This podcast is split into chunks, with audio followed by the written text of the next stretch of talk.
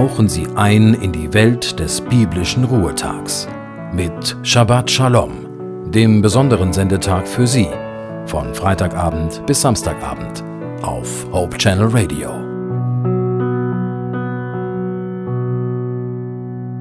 Wenn wir nicht warten können, haben wir es schwer.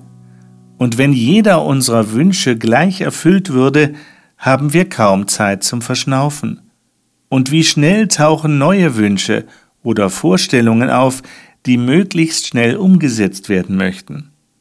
Wer nicht gerade ein Superphlegmatiker ist, der durch nichts aus der Ruhe gebracht werden kann, kennt das Problem der Ungeduld. Worüber sind wir ungeduldig? Oder warum?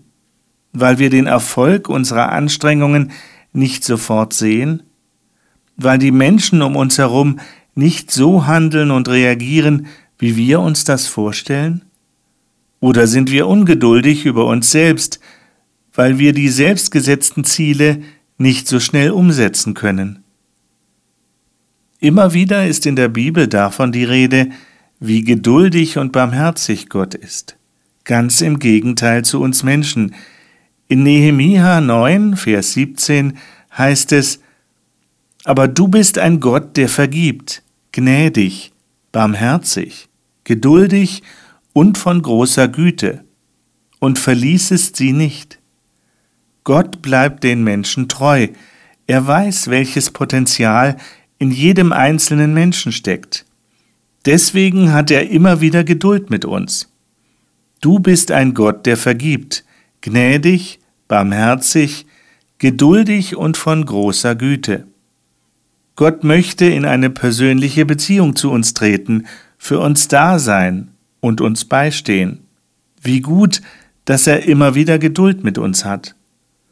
Warum haben wir dann oft keine Geduld, Manchmal sind wir sogar bereit, mit anderen Menschen Geduld zu haben. Mit uns selbst haben wir aber oft keine Geduld. Insofern ist der Satz von dem Kirchenlehrer und Mystiker Franz von Sales zutreffend.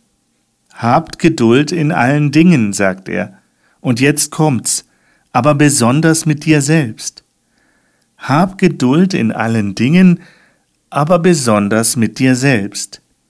Wir sollten mehr Geduld mit uns haben, weil Gottes Geduld mit uns unermesslich groß ist. Ob das einfach oder schwer ist, das mag sicher typabhängig sein. In dem Klima der Geduld mit mir selbst und mit anderen bin ich viel eher und viel nachhaltiger dazu bereit, mich zu verändern oder Situationen zu akzeptieren.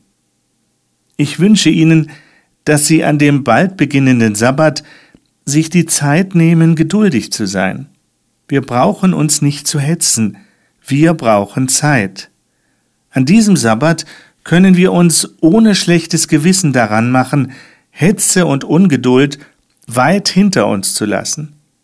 In diesem Sinne einen gelungenen und gesegneten Sabbat wünscht Ihnen Ihr Joachim Lippert.